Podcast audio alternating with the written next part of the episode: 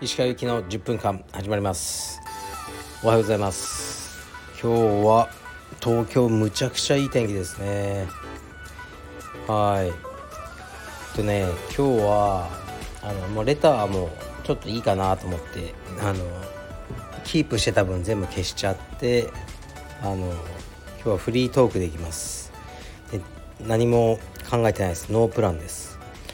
で普段はあの何ですかね。しっかりと空調を切って窓を閉めてやってるんですね。あの音が入りやすいように。でももう暑いしあのちょっとね今日は窓を開けて扇風機つけてやってるんであのうるさいかもしれないです。普段より。でもこのね僕のオフィスの外からの風景が好きなんですよ。後でインスタのストーリーにちょっとアップしますね。のんびりとすあの座ってやってるんですけどね。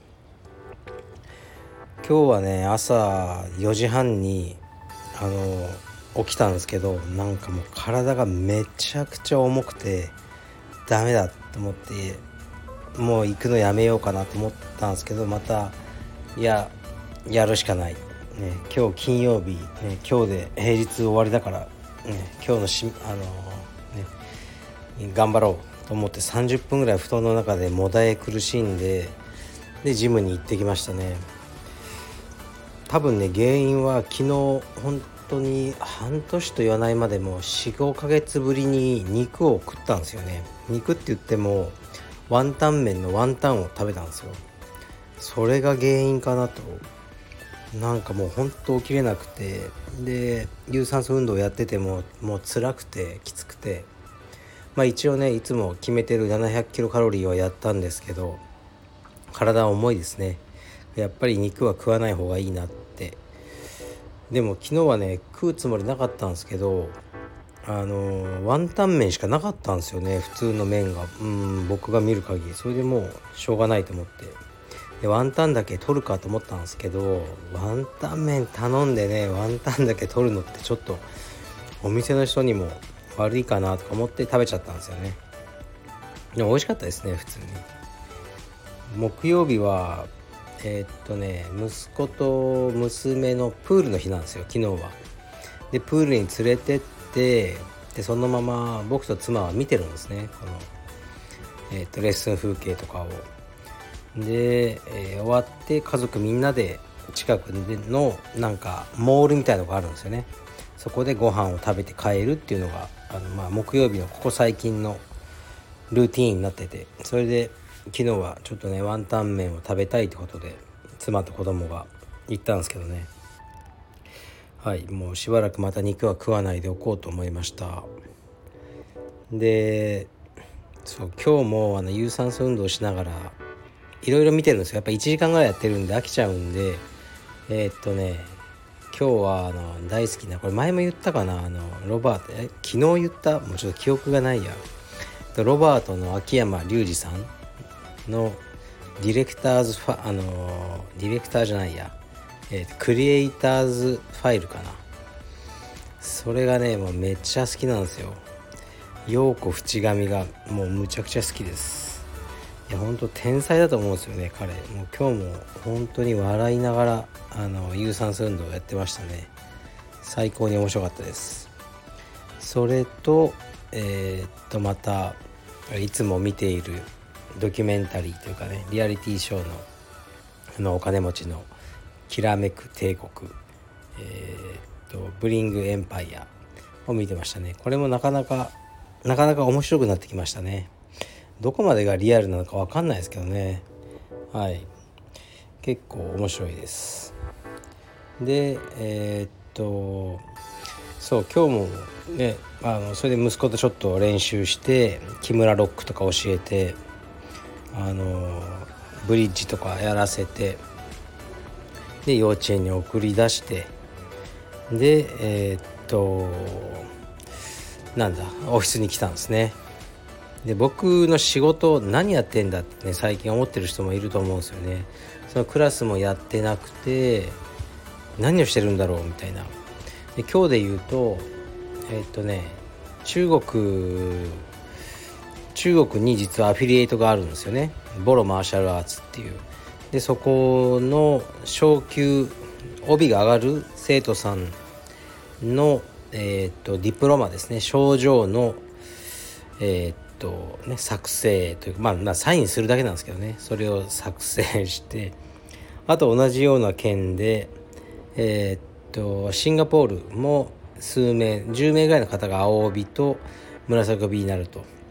でそのディプロマのえー、っと署名それをやんなきゃいけないですよね。その後はちょっと新作のアパレルのえー、っとまあデザインっていうほどじゃないですけどね。デザイナーさんに何かね伝えなきゃいけないことがいくつかあってそれをやろうと思ってたり、まあ、あとインスタとかあツイッターとか、ね、それ系をあのーな見たりというかねちょっと投稿しなきゃいけないあこの事案投稿しておこうかなとかそんな感じですね。だからまあ仕事まあうん今日はないっちゃないですね。うんもう多分ね20分ぐらいで終わっちゃうな。その後ちょっとやることないなね。本でも読もうかなみたいな感じですかね。明日はというとそう僕の車の18ヶ月目点検みたいのがあるらしくてあのー、行かなきゃいけないんですよね。ちょっと面倒くさいんですけど洋画まで車持ってって何を点検するんですかね。なんかナビの更新とかそういうのをやってくれるらしいんですよね。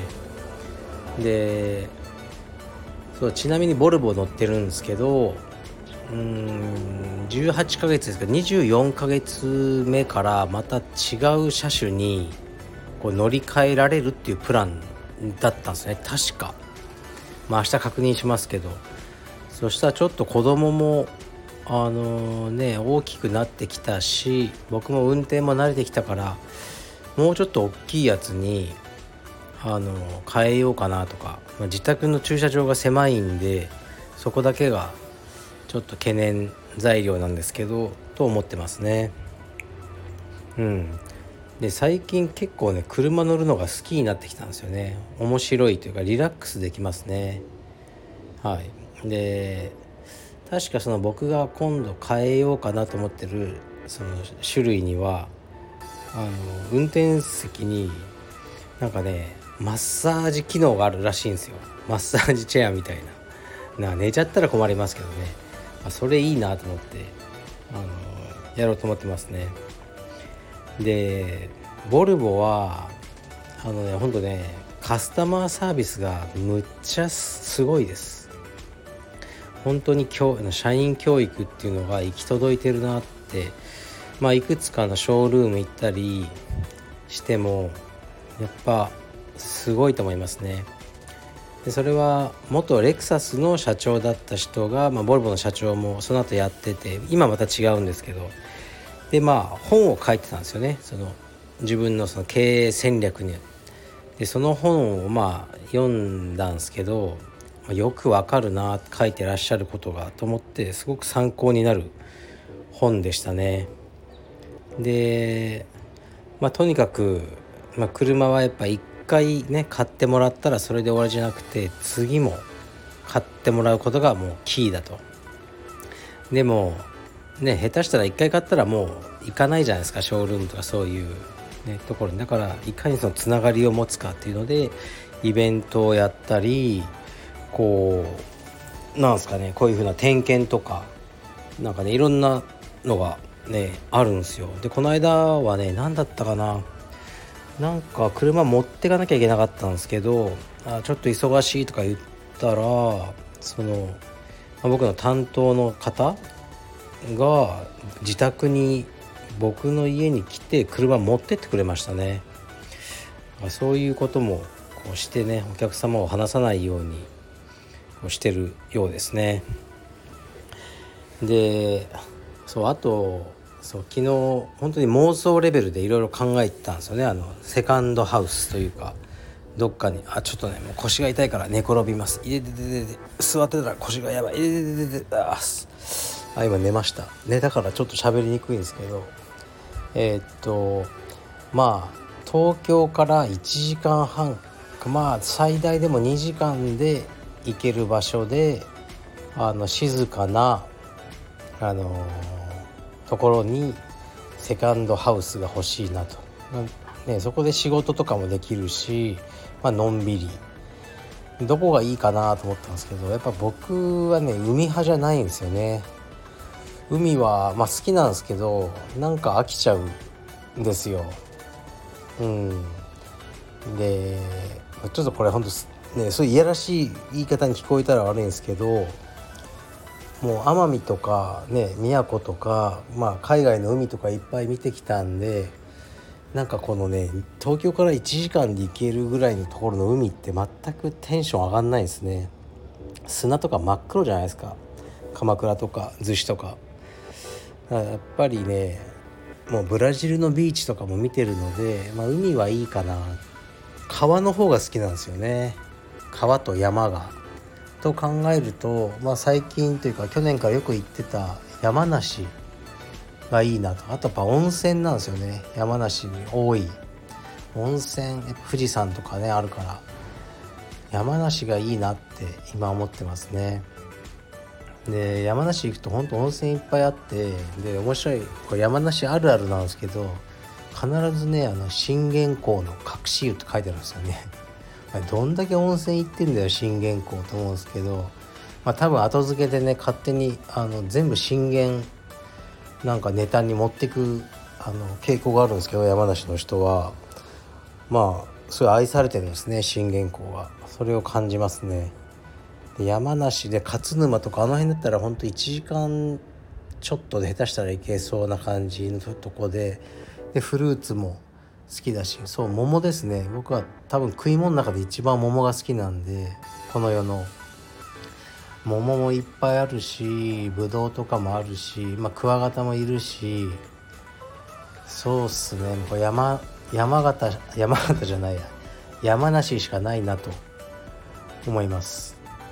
だからちょっとね今月も一回ねあのえー、と増えすぎたあのカブトムシを、ね、そのいただいたところに返しに行くっていうねあの予定があるので山梨に行ってこようと思います。はい。今日は取り留めのない話でした。失礼します。